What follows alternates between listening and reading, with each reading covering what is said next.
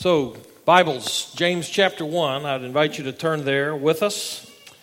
While you're turning there, I'll give you a little bit of my problem. Actually, you don't have time for my problems, but uh, yesterday, I had the opportunity. I have a, one of my dearest friends in the world is here uh, visiting with us for the weekend, and so um, Lauren decided to drive down. Her husband had some homework to do, and so Lauren got Declan, that's our grandson, who's three months old roughly and they drove down, and so we were at lunch yesterday, and uh, I encountered a problem that I'm going to do all I can to avoid having in the future. And that is, I get left in charge of the grandbaby. Um, Lauren and Teresa went up to deal with their order and left me with Declan, who all of a sudden decided he was not happy and I'm trying to cram a bottle in his throat because that's what I understood you're supposed to do, and he's having none of it. And I'm looking around for Teresa or for Lauren, and my friend Jim is just watching me try to figure out how to make do. Don't you wish that was the worst kind of problem that any of us had this week? I, um, I've been walking with James for a while in this first chapter. And we've been walking with James together for a while in this first chapter, and we see that James has a particular point of reference for us about handling the trials of our lives. I make light of the one that I had because, in the overall scheme of things, that grandson of mine was going to be okay because his mama wasn't too far away. But some of the troubles that we face and some of the trials that we face uh, have a way of stretching us beyond us. I would say it this way there is the possibility that we can get into trouble and trials in our lives that are so intense and take us so far beyond us that effectively it puts God on the hot seat. I, I know that it's a little hard sometimes to talk about these things because we have these religious veneers on our lives and we know good answers. It's not that we're wrong in those, it's not that we're uh, not really honest in those. It's just that sometimes I, I think that our right answers kind of get in the way of us being really honest. So sometimes these lessons are better seen other places, including in literature. So I take you to the story that uh, was written by David um, Gunnarsson, I believe is the name, and uh, Snow Falling on Cedars is the novel. And in this particular story, it, it has this encounter between one of the main characters, his name is Ishmael Chambers, and his mother. Ishmael was one of the guys who, according to the story, fought in the um, Pacific theater during World War II, and specifically in the taking of Tarawa, one of the horrible battles between the Allies and the Japanese forces, and lots of loss and horrific scenes there from that historical battle. And in this story, Ishmael has lost one of his arms in that battle.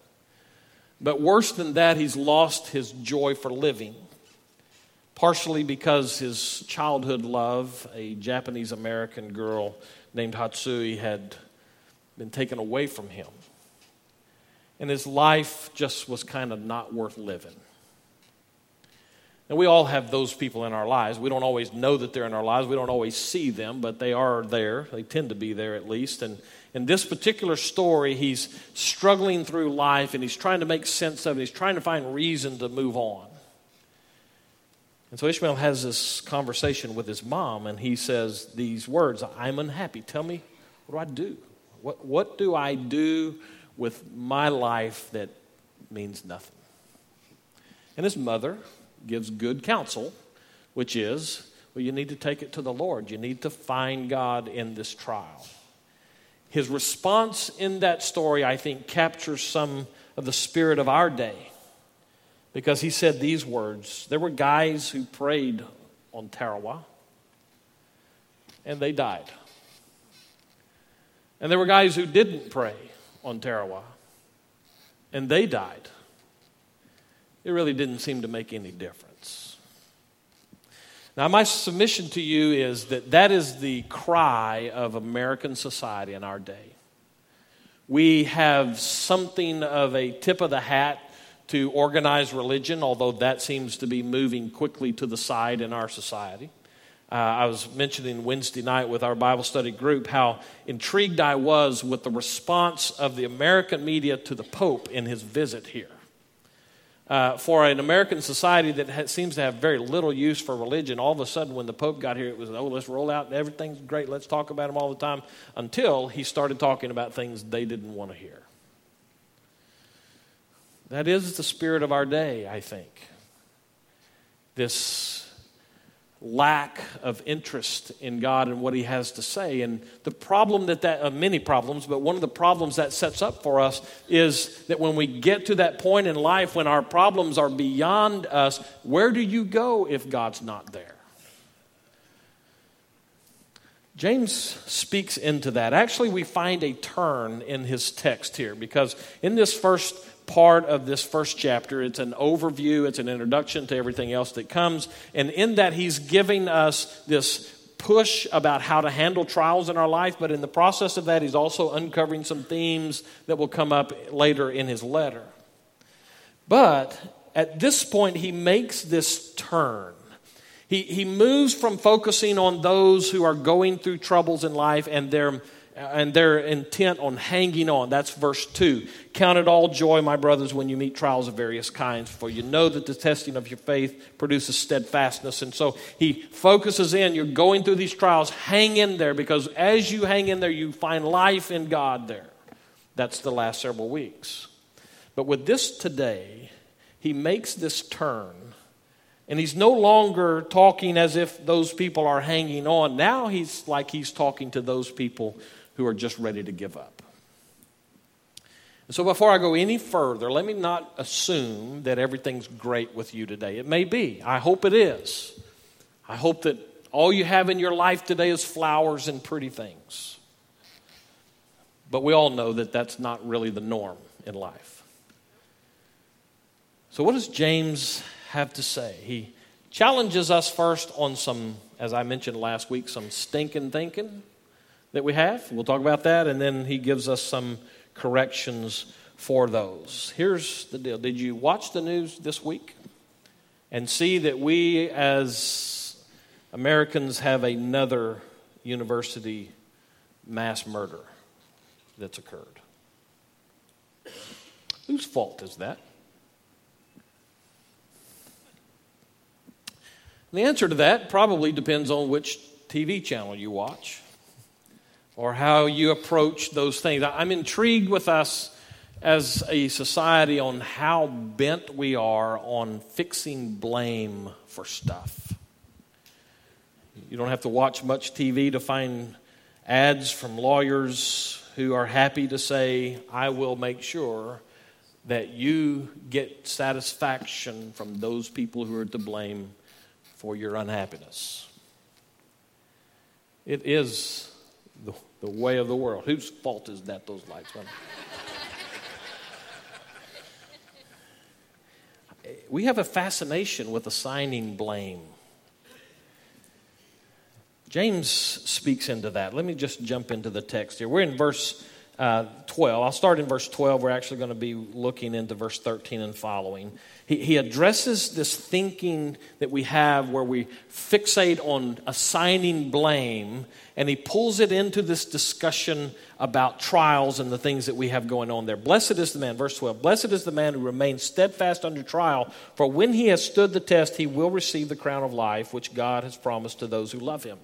And now our text for the day. Let no one say when he is tempted, I am being tempted by God, for God cannot be tempted with evil, and he himself tempts no one. Now I'm going to stop there. I'll continue reading in just a little bit, but let's, let's go here first.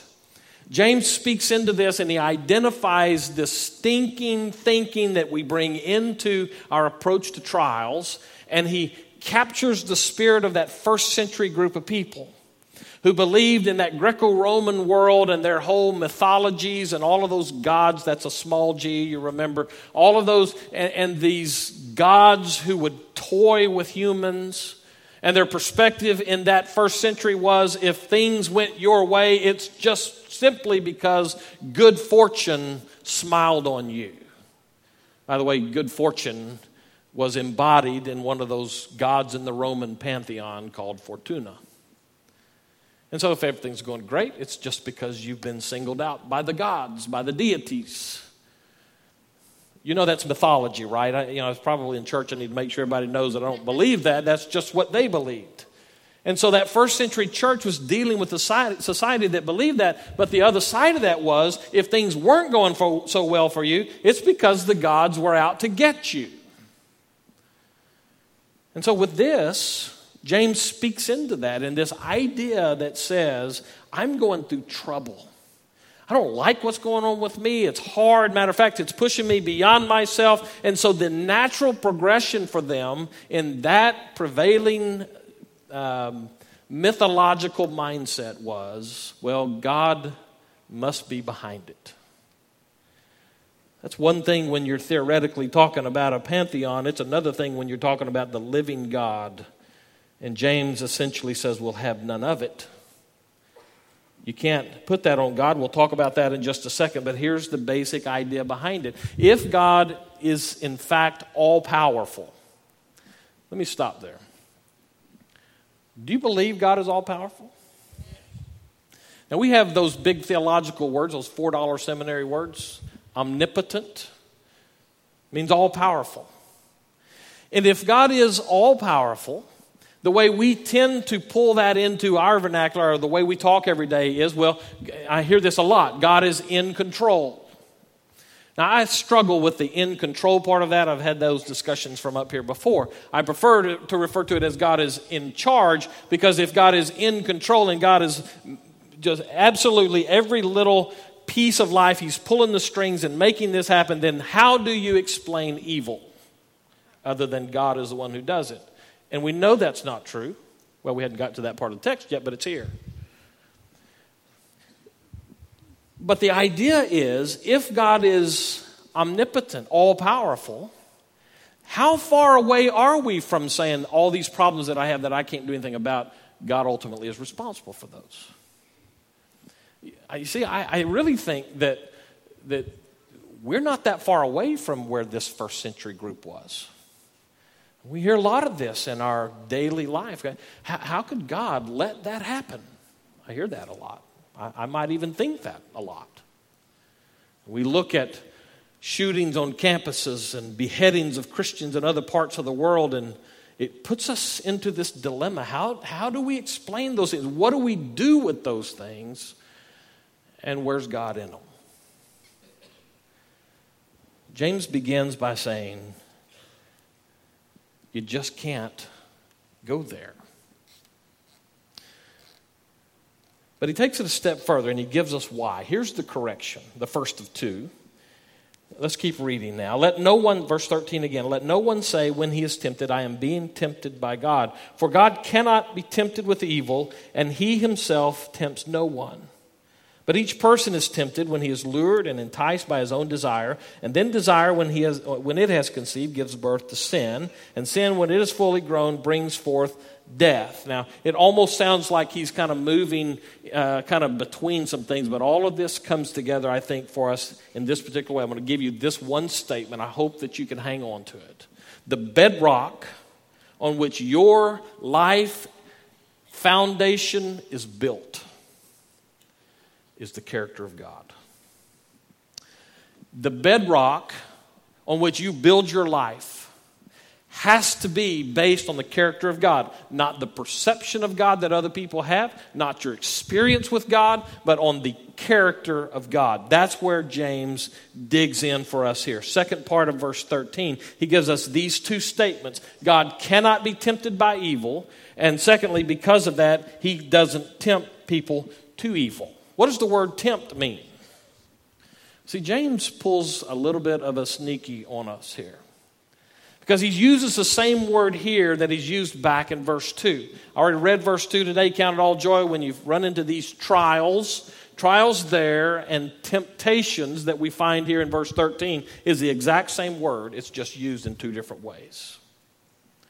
Now, we get the word tempt, it means to entice, to get somebody to make a decision that they might not make otherwise. Do you like commercials on TV? Now, I don't mind telling you, if I'm going to sit down and watch TV and a commercial comes on, I'm going to find something else to do during that time. we go to my dad's house, he just puts it on mute and we don't even listen to it. I, I get up do something else. I'll change the channels. I don't, do, I don't like listening to it on the radio. If you're a salesperson, God love you. I appreciate you. I pray for you. But I don't like commercials.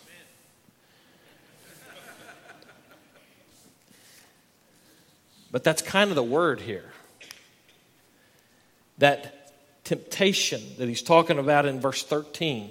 God doesn't commercial you, He doesn't try to lead you into doing something or buying something that you're not in the market for.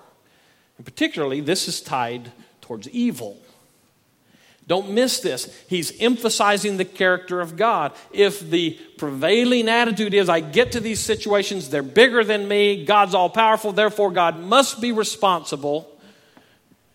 In other words, the reason my faith is falling here is God's fault. James says that's not even possible for God, it's not in Him. I'll say it this way God will never put you in a situation to make sure that you fall. God will never put you in a position expecting you to fail. You see what I said? The foundation of your life has to be built on the character of God. If you can't trust that truth, then you just fall right back into first century Roman mythology, and the gods are playing games with you. The reality is, there are no gods. There is one God. And James says the character of God is you can count on Him not playing games with you.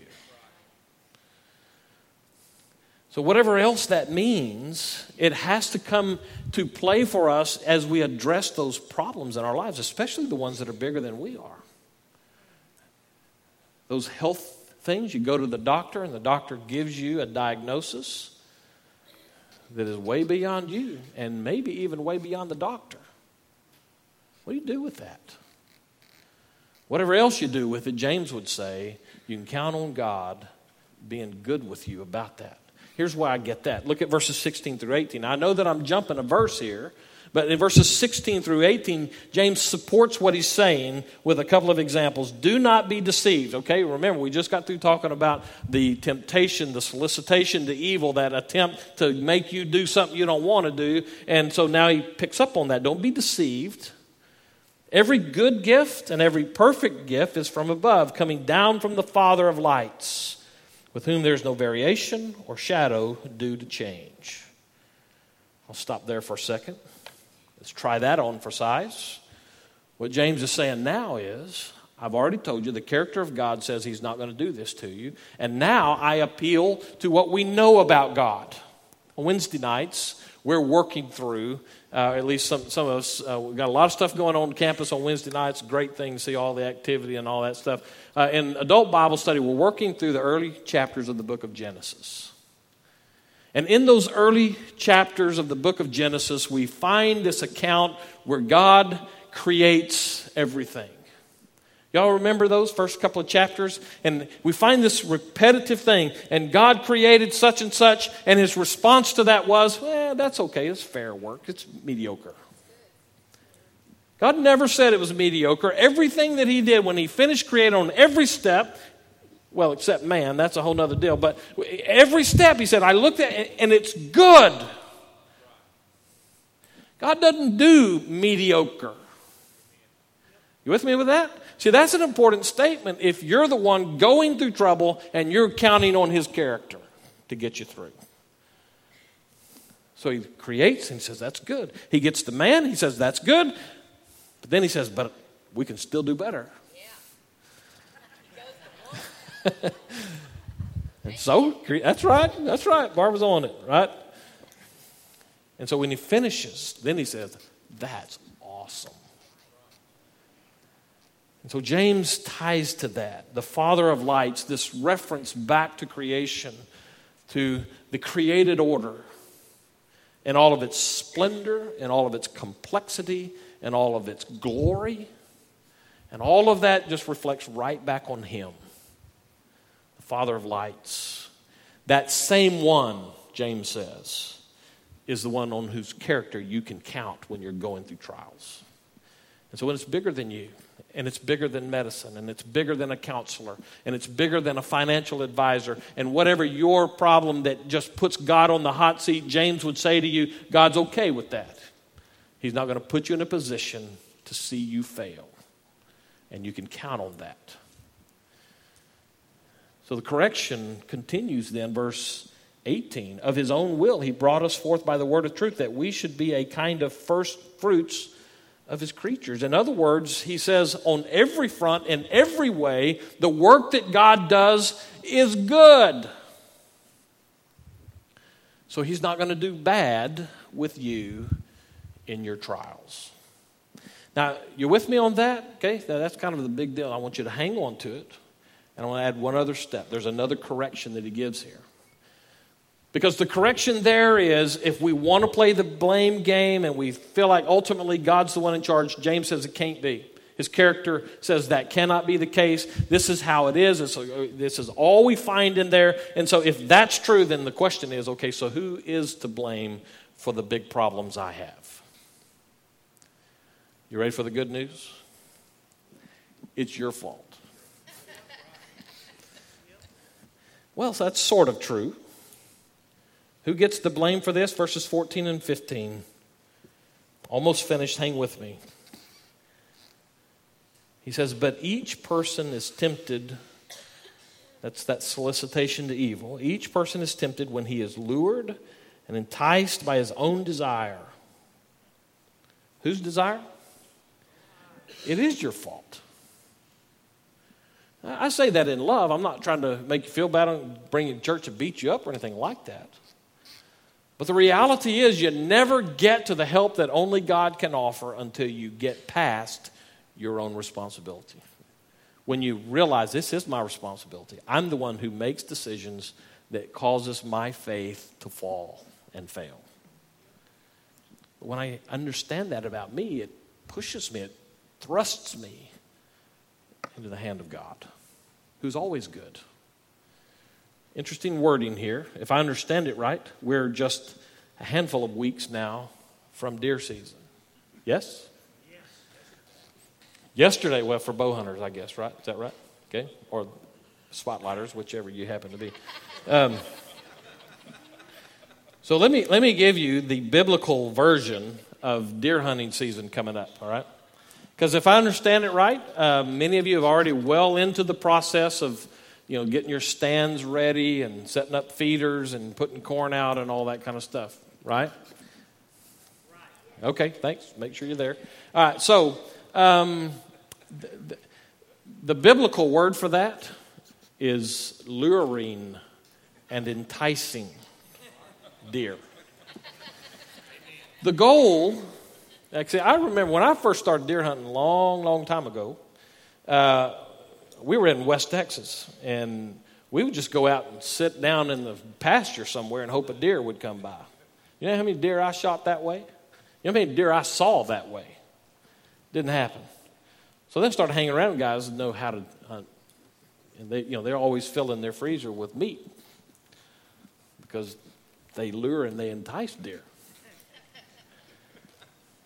So you go out and you put corn out, Set your stand where you can see where they're going to be eaten. Put your cameras up so you can see which one you're going to shoot, and it becomes very scientific. Okay with that. I'm not, I'm not, I don't have an issue with it. It just is scientific, which is exactly how sin works with us, according to James. Verse 14, but each is tempted when he is lured, enticed by his own desire. The picture here is of it's a violent picture. It's, it's a, an animal that is cornered and grabbed and dragged away against its will. The second one, the entice word there, is really kind of a fishing term. We got some fishermen in our church. One guy was telling me not, not long, he's a bass fisherman deluxe, and talking about how he was going and fishing off, you know, grassy banks and that kind of stuff and catching big old bass. You know, you, you don't just get fish to jump into your boat, you got to entice them. Those are the word pictures that are being used here. And in that, we have this life cycle of failing faith that James gives us. According to our own desire, he says, we are enticed and lured away. And then the next step, verse uh, 15, then desire, when it has conceived, give birth to sin. And sin, when it is fully grown, gives forth or brings forth death. And so the picture that James gives us is as we encounter these situations in life that are bigger than us and we want to blame God for them, which is another way of saying my faith doesn't work. James says we lead ourselves down that path. We ignore God's character we depend on ourselves, and we fall. So, throughout this, we've been saying, as you run into those tests in life, the first thing to do is to say, This is a test. And as you get to that test, recognize that the test is bigger than just the health problem or the finance problem or whatever it is. The test is really about your faith and where your faith is going to be. So this is a test. The question then is okay, so where's God in this? James is saying to us God's never going to be the cause of the problem, He will always be the solution of the problem. Just trust Him, He's good for it. And don't trust yourself because it really is your fault if your faith falls. Now, I, don't, I know that sounds a little bit harsh. But James is essentially saying you don't have to fall the genius of blaming God, which is what our society likes to do, is that it removes us from responsibility. But the killer part of it is that it doesn't work. You can't blame God and get away with it. My question to you, I think, then is this What do you do with this? In your life, why don't you just get you to bow your heads, if you will. Let's bring this part of the service to a close. In your life right now, what are the trials that you're facing that, unless something changes, could easily move you down the path to deny God? What's going on in your life? That threatens the character of God in your mind. Where's God in that?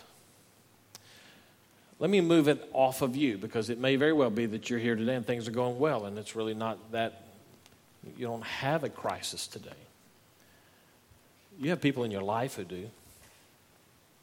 I've been, been encouraged at some of the conversations I've heard from our church folks over the last number of weeks who are hearing what God is saying about these trials through James and being able to step into the lives of hurting people around them. That, that's where it's at. So, how about those people around you? Are they on the verge of denying God because their problem is so big that they think God has to be in charge of it and causing it? And what do you do with that? The short answer is if you don't have Jesus Christ in your life, that trial needs to push you to Him. And if you don't know who He is or how to get Him in on your life, then we would love to have that conversation with you today before you leave.